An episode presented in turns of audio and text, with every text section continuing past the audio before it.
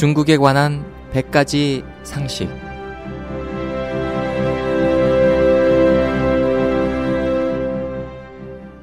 여러분 안녕하십니까? 중국에 관한 백 가지 상식 홍승일입니다.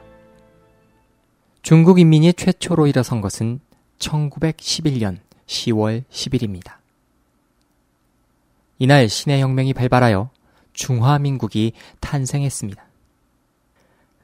그날부터 지금까지 형식적으로 중국은 수천 년간 지속되어 온 임금과 관리들이 백성 위에 군림하는 낡은 방식을 타파했습니다.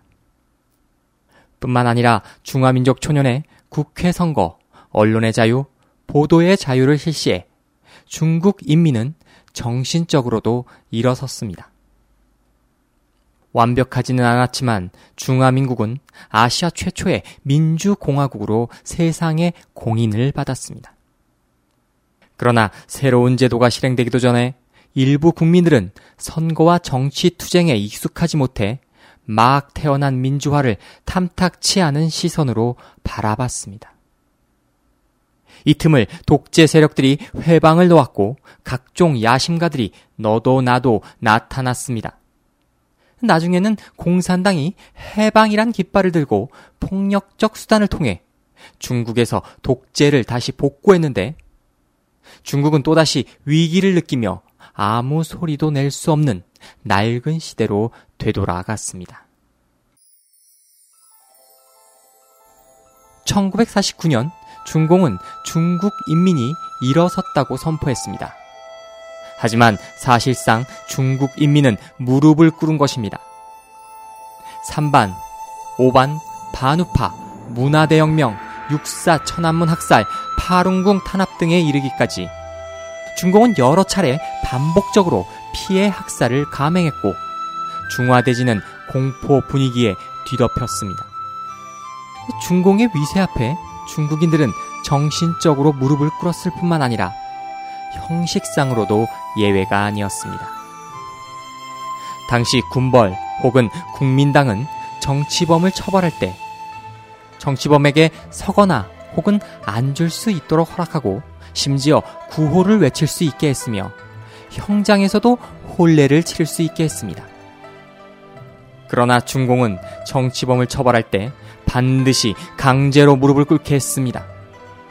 만약 불복하면 무릎뼈를 잘라버리고 구호를 외치지 못하도록 입에 고무공을 밀어넣거나 기관을 제거하거나 심지어 산채로 장기를 떼어버렸습니다.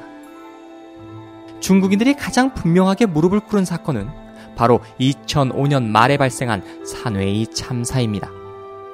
중국 광둥성 산웨이시 훙하이왕구 둥저우향에서 중공은 둥저우향에 대형 발전소를 건설하기 위해 주민 대부분 생계의 지주로 삼고 있는 산림, 농지, 백사호를 강제 수용했고 중공은 주민들에게 합리적 보상을 해주지 않았다고 합니다. 먹고 살 삶의 터전을 잃은 주민들은 산웨이 발전소의 입구에서 토지 수용 보상을 둘러싼 주민들의 시위가 일어났던 상황이었습니다. 당시 세계 주요 언론에서는 모두 한 장의 사진을 실었습니다. 사진에 보면 산웨이 농민 한 명이 실탄을 장착한 중공 무장경찰의 발 아래 꿇어앉아 있습니다. 더 비참한 것은 꿇어앉은 이 농민은 정의를 돌려달라, 흉수를 처벌하라 이런 것을 요구한 것이 아니라 중공 무장경찰에게 사살된 가족의 시신을 가져가게 해달라고 애걸한 것이었습니다.